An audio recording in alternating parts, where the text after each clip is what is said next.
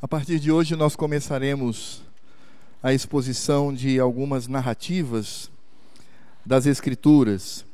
E eu sei que as crianças gostam muito de narrativas, porque elas lembram das lições na escola dominical e quando a professora traz aquelas histórias que enchem o coração e a mente delas. Então, nós vamos, a partir de hoje, é, estudar algumas narrativas, principalmente do Velho Testamento, e assim edificar a nossa vida com estas histórias verdadeiras e que mostram a jornada da Igreja de Cristo no Velho Testamento, a jornada do povo de Deus.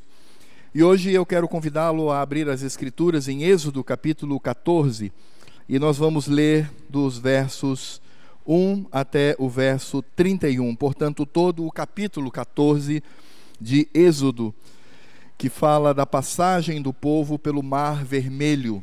Fala quando o povo ele é encurralado pelo exército egípcio, e aí então o Senhor vos dá livramento. E hoje nós vamos então meditar nesta porção das Escrituras. Êxodo 14, todo o capítulo, portanto, de 1 até o verso 31.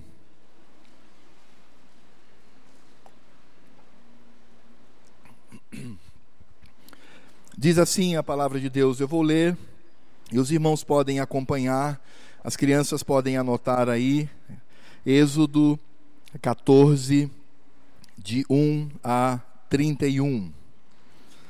Diz assim a palavra do Senhor. Disse Javé a Moisés: Fala aos filhos de Israel que retrocedam e se acampem defronte de Pi-Airote, entre Migdol e o mar, diante de Baal-Zephon.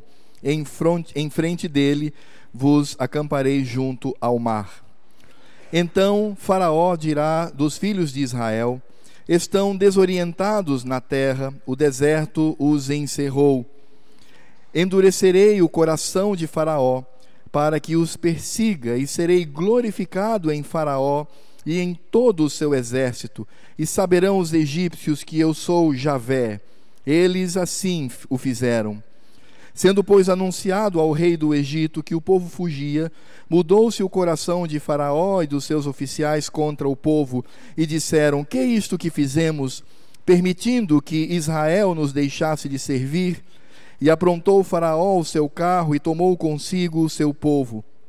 E tomou também seiscentos carros escolhidos, e todos os carros do Egito com capitães sobre todos eles.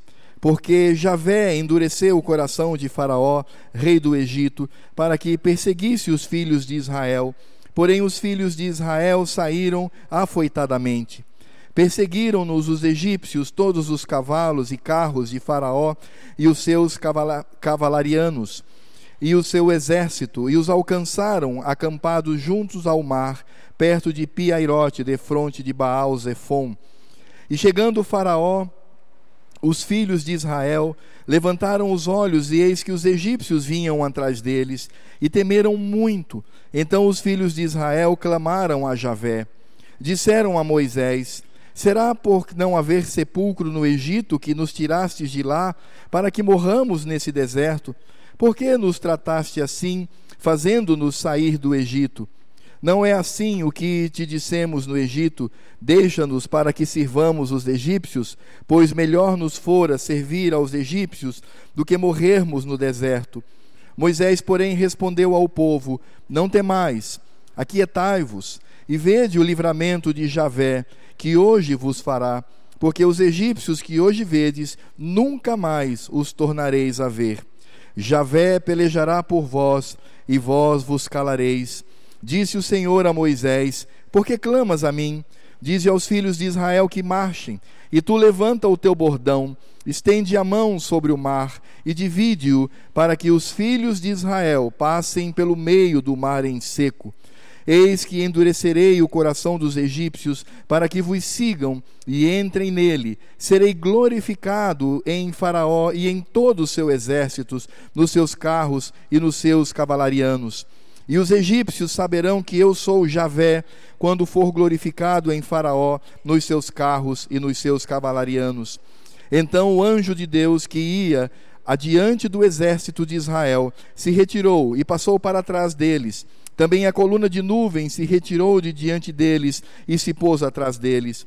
E ia entre o campo dos egípcios e o campo de Israel. A nuvem era escuridade para aqueles, e para este esclarecia a noite, de maneira que em toda a noite este e aqueles não puderam aproximar-se. Então Moisés estendeu a mão sobre o mar, e o Senhor Javé, por um forte vento oriental que soprou toda aquela noite, fez retirar-se o mar, que se tornou terra seca, e as águas foram divididas. Os filhos de Israel entraram pelo meio do mar em seco, e as águas lhe foram qual muro à sua direita e à sua esquerda. Os egípcios que os perseguiam entraram atrás deles, todos os cavalos de Faraó e os seus carros e os seus cavalarianos até ao meio do mar. Na vigília da manhã, Javé, na coluna de fogo e de nuvem, viu o acampamento dos egípcios e avorotou o acampamento dos egípcios. Emperrou-lhes as rodas dos carros e fê-los andar dificultosamente. Então disseram os egípcios: Fujamos da presença de Israel, porque Javé peleja com por eles contra os egípcios. Disse Javé a Moisés: Estende a mão sobre o mar, para que as águas se voltem sobre os egípcios, sobre os seus carros e sobre os seus cavalarianos. Então Moisés estendeu a mão sobre o mar, e o mar, ao romper da manhã, retomou a sua força. Os egípcios, ao fugirem, foram de encontro a ele, e Javé derribou os egípcios no meio do mar. E voltando as águas, cobriram os carros e os cavalarianos de todo o exército de Faraó, que os havia seguido no mar, nem ainda um deles ficou. Mas os filhos de Israel caminhavam a pé enxuto pelo meio do mar, e as águas lhes eram quais muros à sua direita e à sua esquerda. Assim, Javé livrou Israel naquele dia da mão dos egípcios, e Israel viu os egípcios mortos na praia do mar. E viu Israel o grande poder que Javé exercitara contra os egípcios, e o povo temeu a Javé e confiou em Javé e em Moisés, o seu servo. Irmãos, esta é uma das narrativas mais pujantes das Escrituras. O ritmo que nós encontramos aqui é um ritmo frenético, é um ritmo que nos parece andar a toque de caixa. E o que nós estamos percebendo aqui não é outra coisa senão a preservação da igreja de Cristo no Velho Testamento. O que estamos vendo aqui é o Senhor preservando o seu povo, cumprindo a promessa que fizera já a Noé, que o seu povo seria preservado até o final quando todos os eleitos seriam preservados pelo Senhor, e a esta doutrina nós chamamos de perseverança dos santos. E é interessante porque essa história, ela começa quando o Senhor Deus, à luz das escrituras, ouve o clamor, ouve o grito de socorro do povo lá do Egito. E é interessante pensar que o povo do Egito não conhecia Javé, não conhecia o Senhor, portanto, não foram eles que se dispuseram a ir ao encontro do Senhor, mas o Senhor, por amor e por fidelidade ao seu nome, ele vai ao encontro desse povo, e por isso então o Senhor envia Moisés, que já havia preparado anos antes como um verdadeiro príncipe, ou pelo menos alguém que vivia nos palácios, alguém que era palaciano para libertar o seu povo. Mas é interessante perceber a maneira como Satanás ele tenta de todas as formas embaraçar, como ele tenta de todas as formas destruir, como ele tenta de todas as formas atrair o povo de Deus para o mundo a maneira como Satanás usa as suas estratégias. E nós percebemos que aqui Satanás ele usa quatro estratégias claras. Ele usa a opressão quando eles se sentem oprimidos, depois o espírito de aniquilação, quando percebemos que o diabo ele tenta aniquilar o povo do Senhor. E nós sabemos que todas essas práticas acontecem ao longo do Egito e elas estão presentes nessa narrativa. O diabo também utiliza a distração. Então as pessoas elas ficam distraídas com o mundo, elas ficam fascinadas com o mundo. E em, em quarto e último lugar, o diabo, além da opressão, da aniquilação e da distração, entra a negociação quando de fato é, Satanás ele tenta destruir o povo de Deus com negociatas para este mundo. Olha, eu vou te oferecer um bom emprego, mas você terá que esfriar na fé. E é exatamente esse tipo de negócio que ele faz. O objetivo dele é retirar o povo de diante do Senhor, retirar o povo dessa comunhão com Deus. O objetivo de Satanás é fazer com que o povo ele esteja mais arraigado ao mundo. O objetivo de Satanás era fazer com que aquele povo, a igreja no Velho Testamento, estivesse arraigado ao Egito, que pudessem olhar para o Egito e dizer: esse é o nosso lar.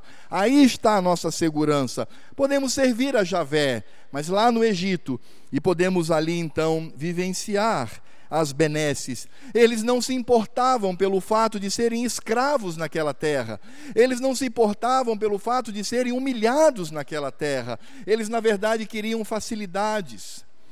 Eles queriam vivenciar uma tranquilidade aparente. E não é assim, meus irmãos.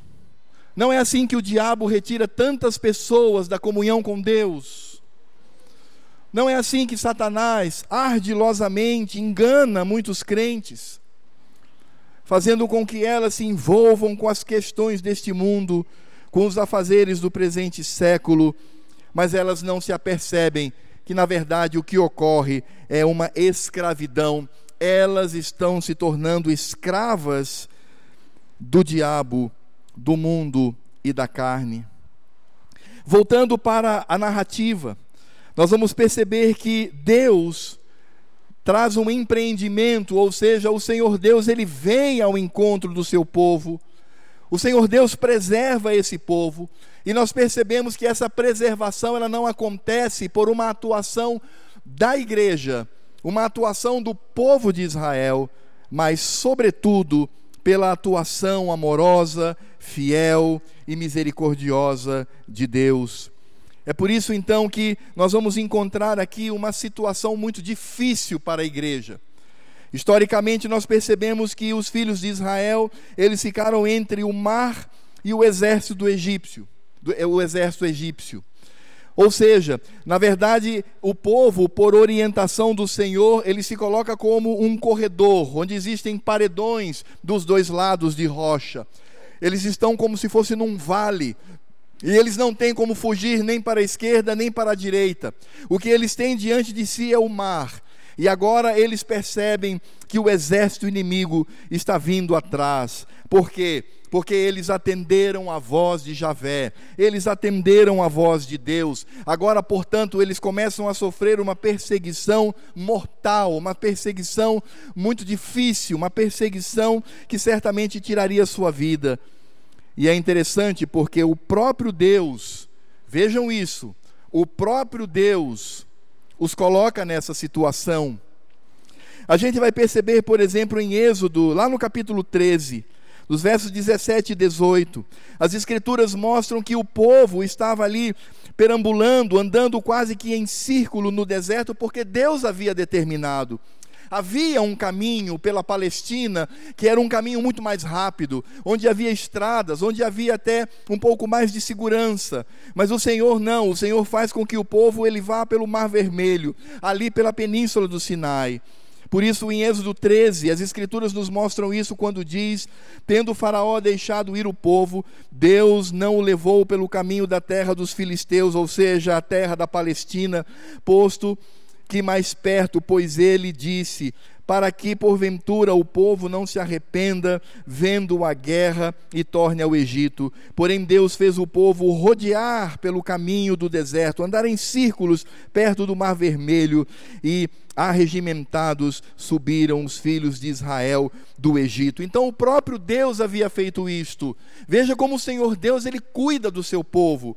Deus disse: eles vão pela Palestina, mas aí então enfrentarão de imediato alguns inimigos, e isso poderia gerar neles certa preguiça, e eles então retornariam ao Egito. O Senhor então faz isso. Mas a palavra do Senhor nos fala que Deus os guiava. E isso está claro nos versos 21 e verso 22, porque ao mesmo tempo em que o Senhor faz com que eles andem no deserto dessa forma, as Escrituras no verso 21 e 22 dizem: Então Moisés estendeu a mão sobre o mar, e o Senhor, por um so, forte vento, estendeu, soprou oriental, que soprou toda aquela noite, fez retirar-se o mar que se tornou terra seca, e as águas foram divididas. Os filhos de Israel entraram pelo meio do mar em seco, e as águas lhe foram qual muro à sua direita e à sua esquerda. Portanto, essa visão de que o povo estava andando em círculo, na verdade, era a mão de Deus conduzindo. E Deus possuía um propósito, e eu quero que o irmão já entenda isso na introdução. Humanamente falando, parece-nos um absurdo por que não ir pela Palestina? É muito mais rápido. Poderiam chegar logo à terra. Mas o Senhor Deus os conduz dessa forma, porque Deus não olha apenas o exterior, Deus olha o coração, e Deus sabia que aquele povo, ao enfrentar as guerras de imediato, poderiam ter o seu coração derretido como cera, e eles voltariam para o Egito. Uma questão interessante, irmãos, também a se frisar na introdução, é que Israel, quando sai, e nós encontramos isso no verso 8, na segunda parte do verso, quando o povo sai de Israel, eles saem cheio de orgulho e confiança, porque eles haviam vivenciado as pragas, viram a maneira como Deus poderosamente havia tratado o povo do Egito, eles viram o próprio Deus matando o primogênito do Faraó, vendo o Faraó fragilizado em meio a sofrimento, a meio a pavor, e ele reconhecia ali que Javé de fato era o Deus Todo-Poderoso, e as Escrituras então nos dão a entender no verso 8, no, na segunda parte, que eles saíram dali cheio de orgulho no coração, mas é impressionante perceber que na primeira dificuldade, na primeira luta, toda aquela confiança se esvai como fumaça. Quando eles se viram sem saída no deserto, como diz o verso 10, toda aquela coragem evapora, toda aquela coragem vai embora, e eles não conseguem mais confiar no Senhor. Eles começam a olhar para as ondas ao seu redor, Lembrando da narrativa de Cristo e Pedro sobre as águas, eles deixam de olhar para Cristo e passam a olhar para as ondas, e aí então o coração daquele povo se enche de temor, mas não do temor do Senhor. Aqueles corações se enchem do pior temor que pode existir para um crente: temor de homens. E aí vem a seguinte pergunta: por que Deus permitiu que aquele povo ficasse naquela situação? Por que Deus permitiu que o povo ficasse sem saída, encurralados entre o mar e o exército? E meus irmãos, o texto nos mostra que o objetivo de Deus foi muito claro. Porque Deus não faz nada ao léu, Deus não faz nada a esmo, Deus não faz nada desavisadamente. Tudo o que Deus faz na vida da sua igreja tudo que Deus faz na vida de um crente possui objetivos claros e específicos para o crescimento, para o fortalecimento, para a proximidade desse crente com o Senhor. Quantas vezes Deus não enviou enfermidades terríveis na vida de pessoas que, por meio da enfermidade, morreram, morreram na presença do Senhor. Quantas pessoas perderam tudo, todo o dinheiro que tinham, perdiam, perderam todos os seus bens. Mas eles terminaram a sua vida mostrando a total dependência desse Deus que cuida de nós. Ao contrário, quantas pessoas enriqueceram e deixaram o Senhor? Quantas pessoas alcançaram saúde e abandonaram a Cristo?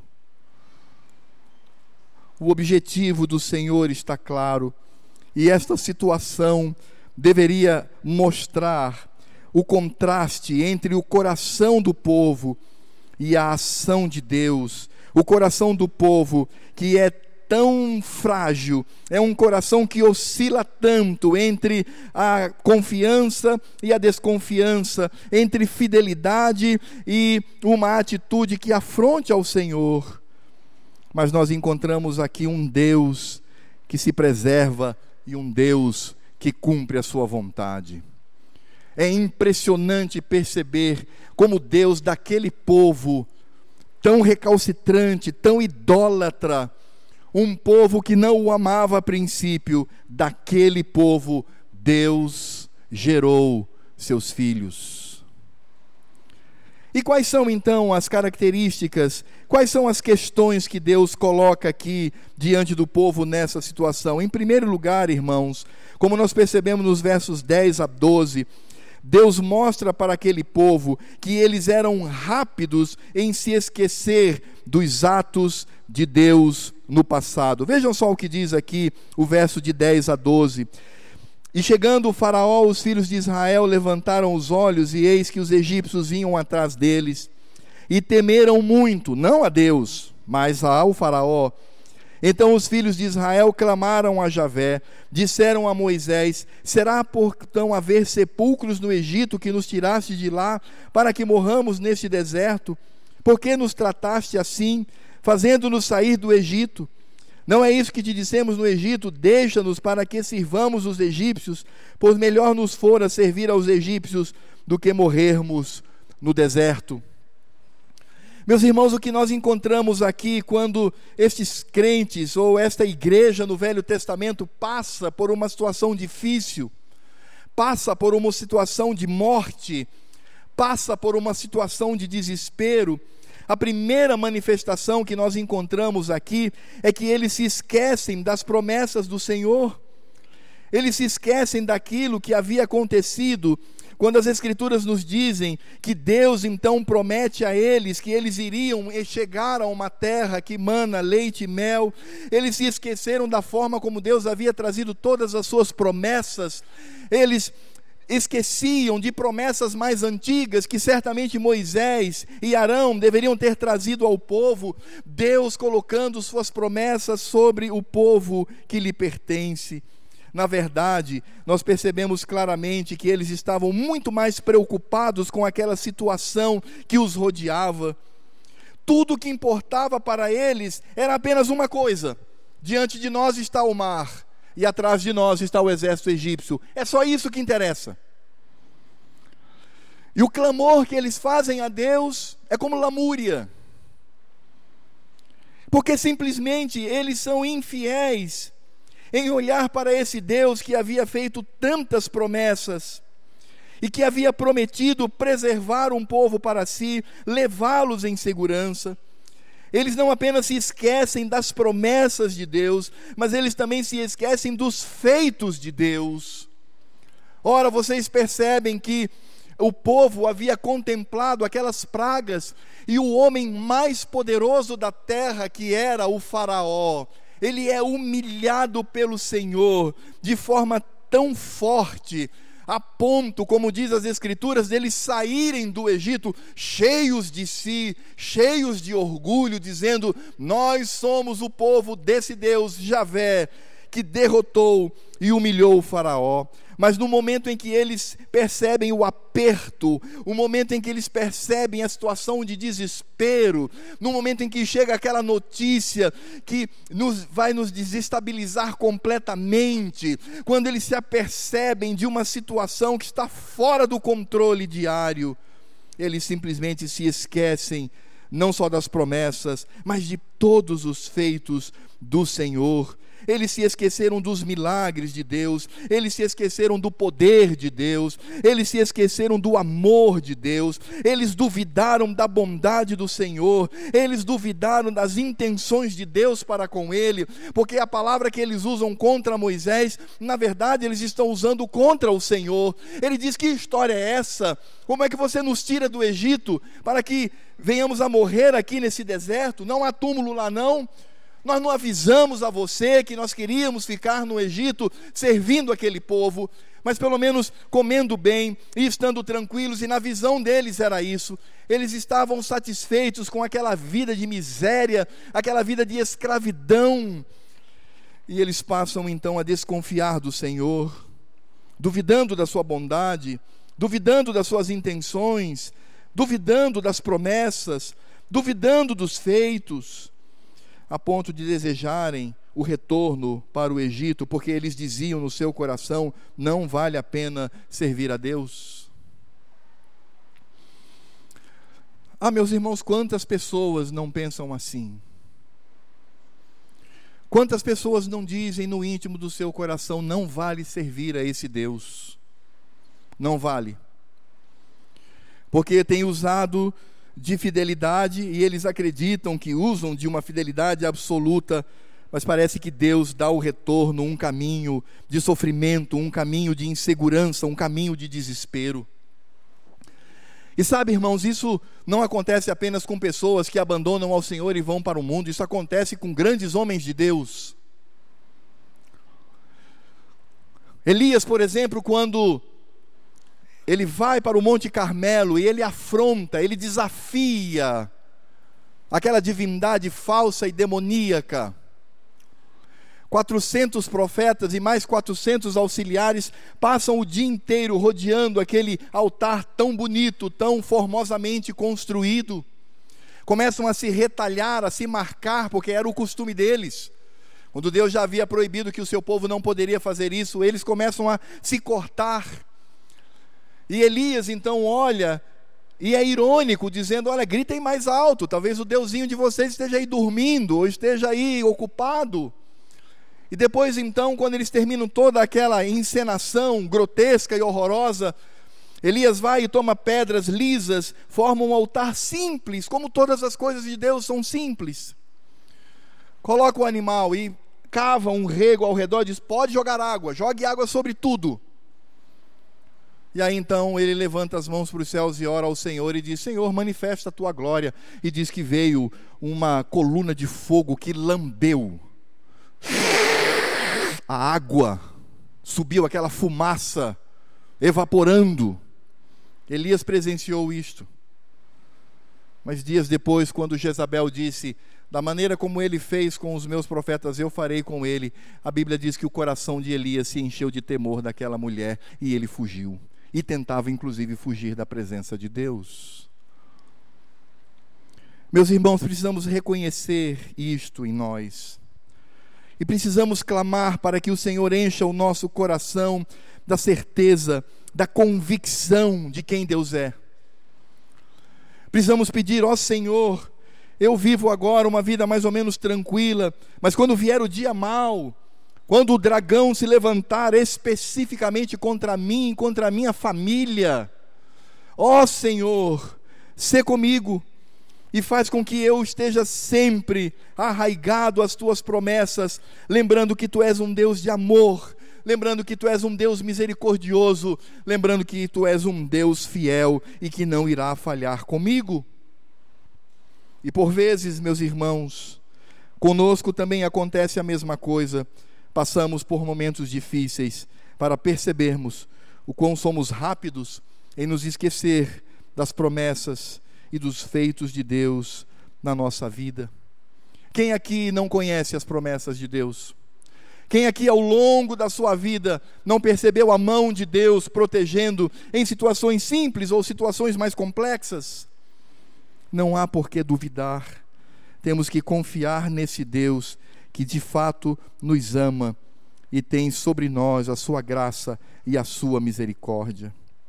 O segundo aspecto que nós encontramos nesta situação, neste momento tão difícil, nesta situação que se parecia sem saída, é que o povo ele não apenas demonstrou que tinham a habilidade de se esquecer dos atos de Deus no passado, mas eles também descobriram o seu próprio fracasso. Ah, meus irmãos, e isso é bênção. Olha só o que diz no verso 10: e chegando o Faraó, os filhos de Israel levantaram os olhos, e eis que os egípcios vinham atrás deles, e temeram muito. Então os filhos de Israel clamaram a Javé. O que significa isto? Porque quando nós olhamos para o verso 8, há uma expressão aí que não se torna muito clara para nós. O verso 8 diz: Porque Javé endureceu o coração de Faraó, rei do Egito, para que perseguisse os filhos de Israel. Aí essa, essa frasezinha que eu quero destacar. Porém, olha só, porém, é um contraste, porém, os filhos de Israel saíram afoitamente. Essa expressão traduzido por afoitamente significa literalmente que eles saíram cheios de orgulho e soberba. Essa palavra traduzida por afoitamente, ela significa literalmente, e é isto que está dizendo o original, eles saíram com as mãos levantadas. E as mãos levantadas também tinham o significado de orgulho e soberba. Há outros significados, mas também significava isto. E aquelas pessoas então estavam cheios de orgulho, estavam cheios de si, percebendo a atuação do Senhor, diziam: agora nós vamos, agora nada nos detém. E é como se eles trouxessem para si mesmos um poder que pertencia ao Senhor. Mas a palavra de Deus diz que quando eles viram o inimigo ao seu, em seu encalço, o mar à sua frente, eles descobriram de fato quem eram. Pessoas fracas, débeis, pessoas que se assustam com coisas pequenas e coisas grandes. Há uma citação de um pastor chamado Joel Freeman, e ele diz algo tão precioso: ele diz, como seres humanos, somos frágeis. Todavia, ao mesmo tempo, paradoxalmente, ou seja, criando aí uma contradição, somos obstinados e rebeldes. Quantas vezes nós achamos que não precisávamos de Deus porque éramos autossuficientes? Poderíamos conceder a Deus apenas algumas horinhas no culto, alguns momentos no mês, achando que éramos alguma, algo que de, de fato não somos. Meus irmãos, o orgulho e a soberba nos afastam de Deus. Quando nós achamos que somos alguma coisa e que a nossa força nos leva avante, nós estamos nos afastando de Deus. Como disse o pastor Martin Lloyd Jones, um puritano, ele diz: Vocês podem não cometer alguns pecados vis, mas mesmo assim serão culpados do terrível pecado de estarem satisfeitos com suas próprias vidas, de terem orgulho das suas realizações e de olharem para os outros com superioridade, sentindo que são melhores do que eles e aí arremata o pastor: não há coisa pior do que isso. De fato, irmãos, não há veneno maior no nosso coração quando nós estamos satisfeitos com a nossa vidinha medíocre nesse mundo. Quando nós estamos satisfeitos e achamos que nós podemos todas as coisas, até nos lembramos de vez em quando, dizendo: Ah, Senhor, obrigado. Até oramos, dizendo na igreja, é, dizendo: Ah, Senhor, obrigado, porque abriste o caminho. Mas isso às vezes é uma encenação. Por isso que Deus, por amor, foi lá e quebrou o orgulho do povo. É por isso que há muitos crentes que passam por situações difíceis, porque o Senhor Deus quer quebrar o orgulho e mostrar: filho, não é você, sou eu. Você não pode viver dessa forma. Você não pode se contentar com essa vida tão amarela, tão fraca, tão frágil do ponto de vista do reino de Deus, tão forte para com o Egito. Você não pode viver dessa forma. Descubra que você é fraco, que você é débil. E, irmãos, o melhor sentimento que temos no coração não é o sentimento do religioso, que dizia: Senhor, te agradeço, porque não sou como este publicano. Mas o nosso sentimento deve ser como o do publicano, que esmurrava o seu peito com toda a força, como um bom judeu, e ele dizia: Senhor, tem misericórdia de mim. Eu já contei essa, esse fato aqui para os irmãos e repito. Quando um grande pregador, um telepregador da televisão americana, da década de 1970, 1980, chamado Jimmy Swaggart, que era um homem muito conhecido, foi flagrado no motel com a sua secretária. E isso feito por conta de um outro pastor que ele havia denunciado. Dizem que Billy Graham entrou no quarto e passou horas a fio, chorando e gritando, dizendo: Senhor, tem misericórdia de mim. Ah, meus irmãos, não há fator mais abençoador quando nós descobrimos quem somos, que somos fracos, somos débeis. Se orgulhar de quê? Porque cumprimos as Escrituras, nós cumprimos as Escrituras porque o Espírito Santo está em nós e Deus, por misericórdia, nos mantém. Por isso, de vez em quando, o Senhor traz sobre nós situações difíceis para que aprendamos a nossa fraqueza, como somos maus e como precisamos do nosso Deus. Quem sustenta a sua casa é o Senhor. Quem dá saúde aos seus filhos é o Senhor.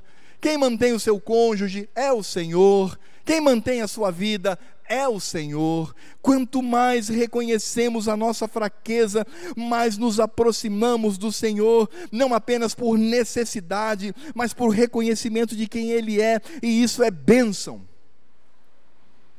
Por isso, Deus colocou o seu povo naquela situação, para que eles reconhecessem, e vejam que a Bíblia diz: eles clamaram a Javé, não fizeram isso até então, mas agora passam a clamar eles buscam do Senhor o livramento. Mas, meus amados, aquela situação não serviu apenas para mostrar que eles eram rápidos em se esquecer dos atos de Deus e também descobrirem o seu próprio fracasso, mas aquilo também aconteceu para que eles descobrissem que o Senhor está no controle de todas as coisas. Veja só o que diz do verso 2 ao verso 4: diz assim: fala aos filhos de Israel que retrocedam e se acampem de fronte de Piairote, entre Migdol e o mar, diante de Baal-Zephon, em frente dele vos acamparei junto ao mar. Então Faraó dirá dos filhos de Israel: estão desorientados na terra, o deserto se encerrou. Endurecerei o coração de Faraó, para que os persiga e serei glorificado em Faraó e em todo o seu exército, e saberão os egípcios que eu sou Javé. Assim eles o fizeram. Meus irmãos, o que significa dizer que Deus está no controle? Às vezes nós temos a impressão, não é, que o Senhor Deus está no controle por meio de um controle remoto. Eu estou no barco, o barco está aí sendo golpeado pelas ondas, e a impressão que eu tenho é que Deus está meio distante ali, tentando guiar esse barco. Eu vou tentar dar um jeito para ver se ele chega até o porto. Nós temos a impressão que as coisas acontecem porque o Senhor Deus ele cochila, ou ele, ele simplesmente se esquece, ou ele, ele simplesmente não está tão atento. Nós temos essa sensação.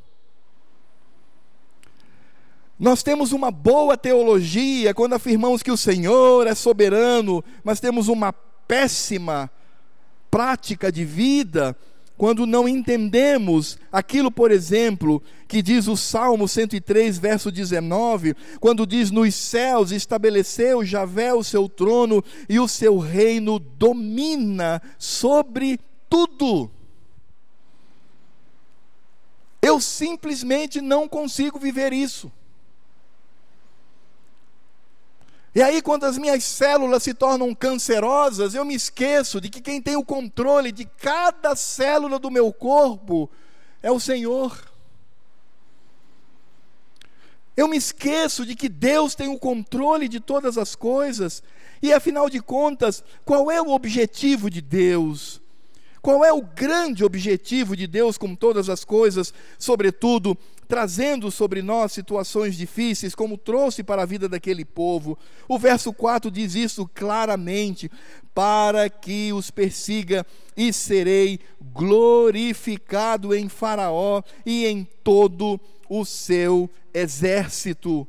O Senhor Deus é muito claro quando diz isso também nos versos 17 e 18: Eis que endurecerei o coração dos egípcios para que vos sigam e entrem nele. Serei glorificado em Faraó e em todo o seu exército, nos seus carros e nos seus cavalarianos, e os egípcios saberão que eu sou Javé. Eles me conhecerão, saberão do meu nome, temerão o meu nome quando for glorificado em Faraó, nos seus carros e nos seus cavalarianos. Você sabia que nessa época o Faraó, ele era visto como um deus?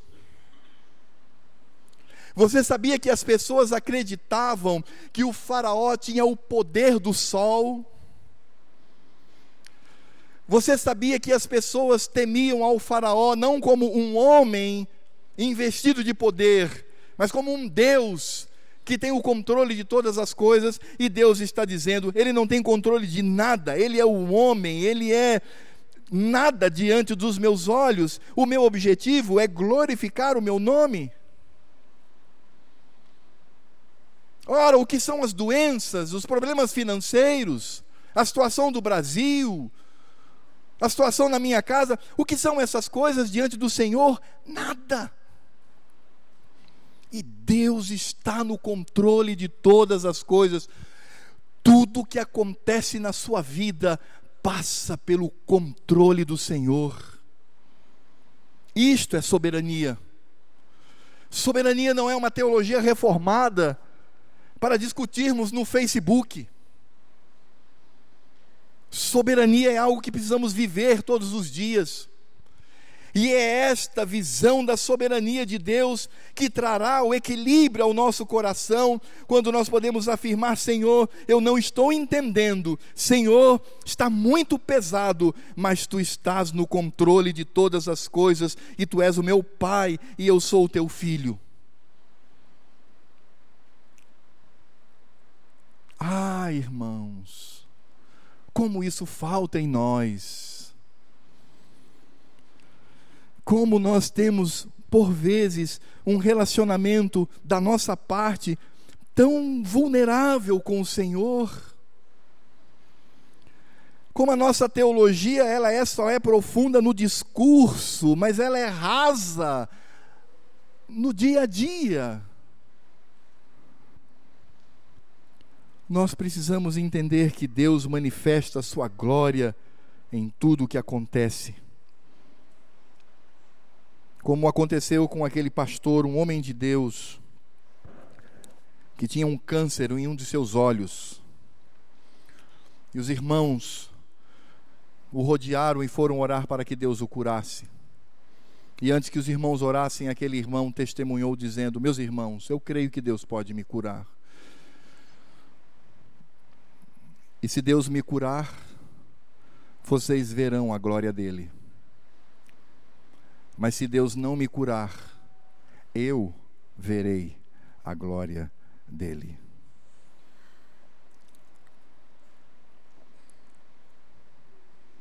Isto é entender que Deus está no controle absoluto da minha vida. E é por isso, irmãos, que nós vamos para o último ponto, quando aquele povo de Deus no passado demonstraram que eram rápidos em se esquecer dos atos do Senhor, descobriram que eram fracos, descobriram seu próprio fracasso, perceberam a soberania de Deus, eles também descobriram que Deus era por eles. Versos 13 e verso 14. Moisés, porém, respondeu ao povo: Não temais, aquietai-vos e vede o livramento de Javé, que hoje vos fará, porque os egípcios que hoje vedes, nunca mais os tornareis a ver. Javé pelejará por vós, e vós vos calareis. Meus irmãos, isto é uma promessa. Isso não é conteúdo para pregação isso também não é material para a sala de aula na escola dominical, isto é uma promessa. que o Senhor Deus estaria, está e sempre estará ao lado de seus filhos, porque Ele é um pai atento e Ele se preocupa com cada filho que Ele gerou na cruz do Calvário. Nós precisamos encher o coração como aquele povo precisava compreender e ouvir que Deus estava ao lado deles eles precisavam entender aquilo que Paulo não só compreendeu, mas bradou, inspirado pelo Espírito Santo: se Deus é por nós. É essa pergunta, irmãos: quem? Quem? Interessante que a expressão de Paulo ali é, é muito mais bonita do que a tradução. Ele diz assim: se Deus está sobre nós nos protegendo, nos cobrindo, amando-nos, concedendo a sua misericórdia, quem é que vai ultrapassar esse campo de força? Era Deus que pelejava pelo povo. A expressão traduzida por aquietai-vos significa também sede firmes, sejam firmes, resistam. O verbo traz um grau intenso no original, no sentido de que é como se alguém desse um, uns, uns tabefes assim na pessoa e dizia: acorda, rapaz você se esquece de quem está ao nosso lado? Você se esquece que o Senhor peleja, é o grande guerreiro que guerreia por nós.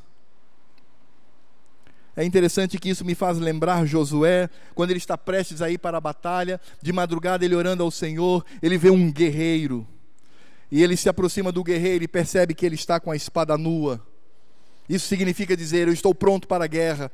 E Josué então olha e diz: É de paz, quem é você? E quando aquele guerreiro fala, ele reconhece que é Cristo. E ele lança o seu rosto por terra. E Cristo, com a espada desembanhada, diz: Eu estarei à frente do povo lutando. Oh, meus irmãos, se o Senhor está à frente de nós lutando, qual é o inimigo que irá nos atingir?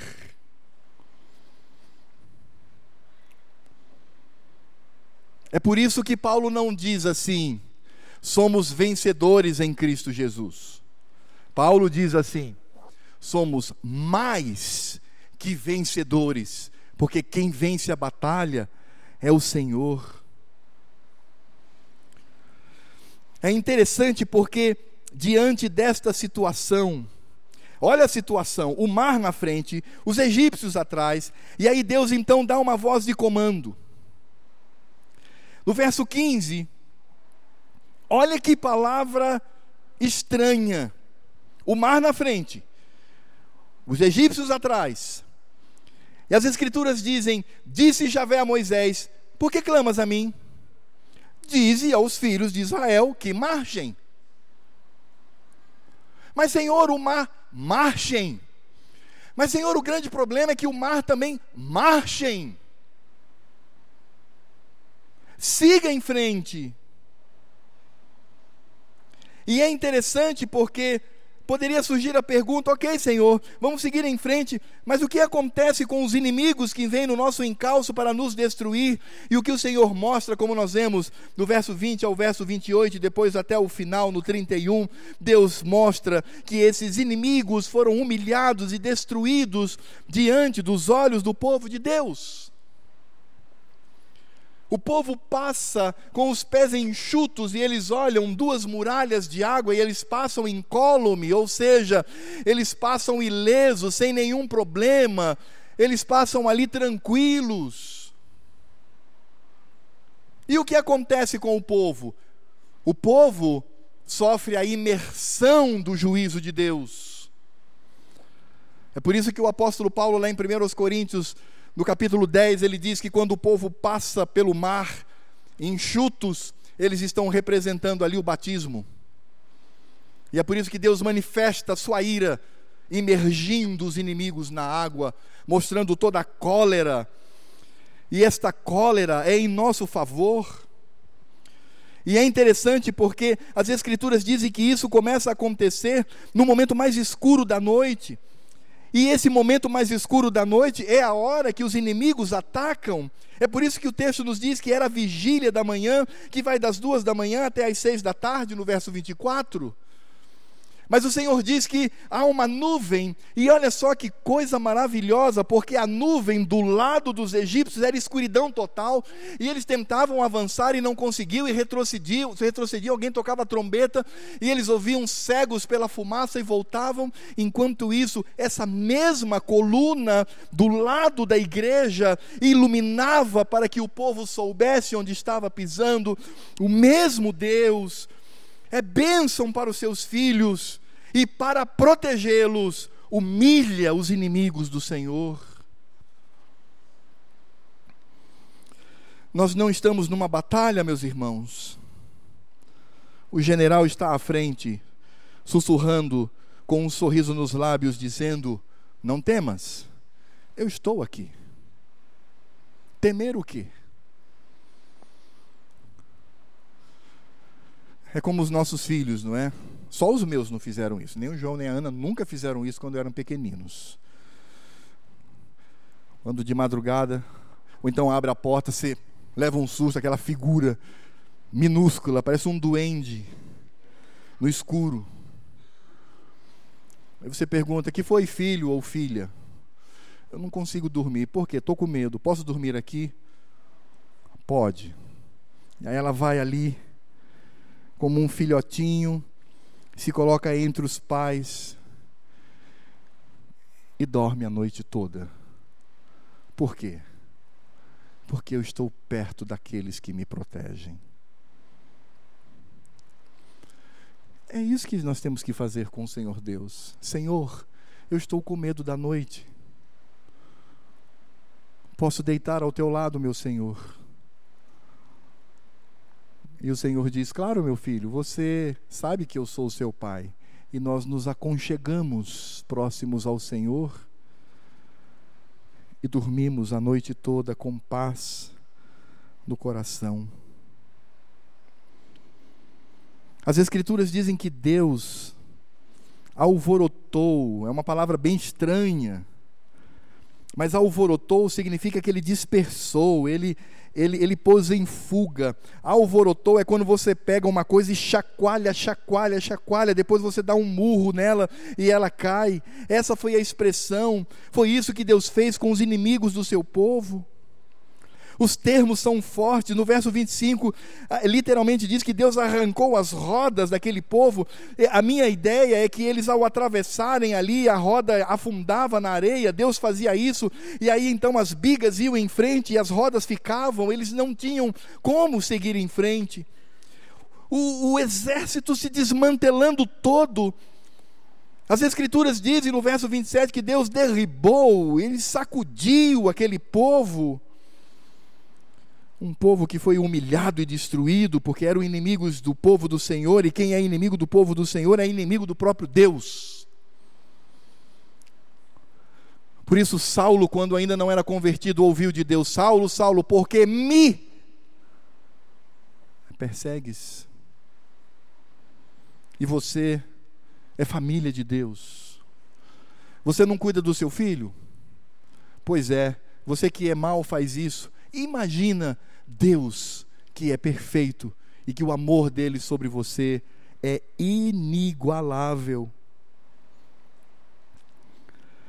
É interessante porque nesta situação Deus manifestou as duas grandes realidades para este mundo. Para os amados, ele manifesta a salvação. Para os rebeldes, ele manifesta juízo. E percebemos isto com muita clareza. Mas, meus irmãos, como podemos concluir tudo isto?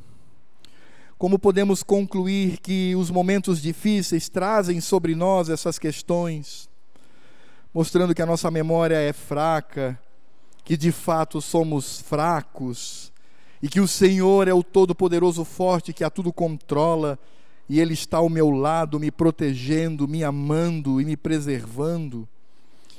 Meus irmãos, não há outra conclusão senão nós olharmos para Cristo presente nesse momento. É interessante porque Cristo, ele é o grande exemplo que temos, porque ele enfrenta o extremo sofrimento, ele enfrenta o sofrimento submisso e decidido, porque embora ele tenha dito, Pai, se possível, passa de mim este cálice, imediatamente ele diz, mas que não seja feita a minha vontade, e sim a tua, e ele enfrenta na força do Senhor É nesse momento que nós descobrimos que Cristo é a nossa paz e a nossa confiança, porque Ele mesmo disse isto. Lá no Evangelho de João 16, 33, ele diz, quando ele fala sobre a sua oração e a sua intercessão pela igreja, ele diz: Estas coisas vos tenho dito para que tenhais paz em mim. No mundo passais por aflições, não há promessa irresponsável, não há informação irresponsável e falsa, todas são verdadeiras. Sim, ó crente, você passará por aflições, mas tem de bom ânimo, seja corajoso, siga em frente, aquietai o seu coração, porque eu, diz o Senhor, venci o mundo. Cristo é a mostra de até onde podemos confiar em seu amor e você quer saber a dimensão do amor de Deus, do Pai do Filho? Paulo nos explica isto. Quando ele diz, ora, a esperança não confunde, em Romanos 5, de 5 a 8, porque o amor de Deus é derramado em nosso coração pelo Espírito Santo que nos foi outorgado, porque Cristo, quando nós ainda éramos fracos, morreu a seu tempo pelos ímpios, dificilmente alguém morreria por um justo pois poderá ser que pelo bom alguém se anime a morrer, mas Deus prova o seu amor para conosco pelo fato de ter Cristo morrido por nós, sendo nós ainda pecadores. Essa é a dimensão do amor de Deus. E é isto que Cristo representa na nossa vida. Quando nós olhamos para esta cena do mar e do, do exército egípcio tentando tragar e destruir o povo do Senhor, e tudo isso acontecendo debaixo da soberania de Deus, podemos perceber que Cristo está representado em Moisés, que traz aquela palavra de ânimo. É por isso que Paulo, lá em 1 Coríntios 10, diz que o povo ele é batizado em nome de Moisés, mas não por Moisés em si mesmo. O que Paulo está dizendo é que ali Cristo está sendo representado por Moisés. Cristo é a rocha, como diz o apóstolo Paulo, que segue este povo, é a presença de Deus e a sua proteção. O Senhor Deus está presente na tua vida, meu irmão, 24 horas, e Ele vai protegê-lo até o dia da Jerusalém Celeste.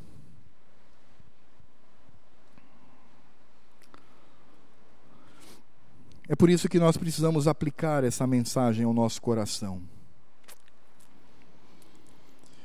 Meus irmãos, quando nós sofremos um aperto muito forte, nós somos sim tentados a duvidar das intenções e do amor de Deus para conosco. Nos esquecemos de Suas promessas, nos esquecemos de seus feitos na nossa vida, porque simplesmente, ao olhar para a situação difícil, nós desesperadamente buscamos a nossa felicidade e não a glória de Deus. Por isso, muitos voltam para o Egito, muitos voltam para o mundo porque querem buscar o conforto e a sua realização pessoal. O que interessa é a minha felicidade e se esquecem de que a dimensão do reino de Deus é outra. Ela não é egoísta, mas ela é altruísta, no sentido de que o crente ele deve fazer tudo para o Senhor e para o próximo.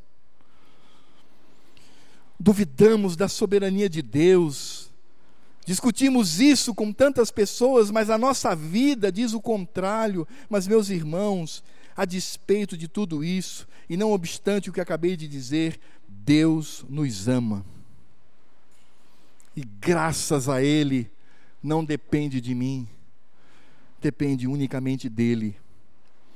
Por isso, Deus trata o nosso orgulho e a nossa autoconfiança, quando Ele, com o seu bastão, quebra uma de nossas pernas como ovelhas. É por isso que ele diz que nós devemos permanecer firmes. E é por isso que o nosso coração deve se encher daquilo que Paulo diz em Romanos 8, 28. Todas as coisas cooperam para o bem daqueles que amam a Deus, daqueles que são chamados segundo o seu propósito. Sabemos que tudo coopera para o nosso bem e nós podemos cantar a música que cantaremos na eternidade, a música cuja letra diz: viu como que um mar de vidro mesclado de fogo e os vencedores da besta, da sua imagem do número do seu nome, que se achavam em pé no mar de vidro, tendo harpas de Deus, e entoavam cânticos de Moisés, servo de Deus, e o cântico do Cordeiro, dizendo: Grandes e admiráveis são as tuas obras, Senhor Deus Todo-Poderoso, justo e verdadeiro são os teus caminhos, ó Rei das nações. Quem não temerá e não glorificará o teu nome, ó Senhor? Pois só tu és santo. Por isso todas as nações virão e adorarão diante de ti, porque os teus atos de justiça se fizeram manifestos. Apocalipse 15, de 2 a 4. É por isso que nós podemos compreender o que as Escrituras dizem no Salmo 31, verso 7: Eu me alegrarei e me regozijarei na tua benignidade pois tem vistos a minha aflição, conheceste as angústias da minha alma. É por isso que nós podemos entender, e abra sua Bíblia no Salmo número 40. Salmo de número 40. Vamos ler todos juntos os versos 1, 2 e 3. Abra sua Bíblia no Salmo número 40, ao mestre de canto, Salmo de Davi versos de 1 a 3. Leiamos todos juntos. Esperei confiantemente pelo Senhor, e ele se inclinou para mim e me ouviu quando clamei por socorro. Tirou-me de um poço de perdição, de um tremedal de lama colocou-me os pés sobre uma rocha e me firmou os passos, e me pôs nos lábios um novo cântico, um hino de louvor ao nosso Deus. Muitos verão essas coisas, temerão e confiarão no Senhor. Agora leiam bem forte o verso 17, o último do salmo. Leiam bem forte.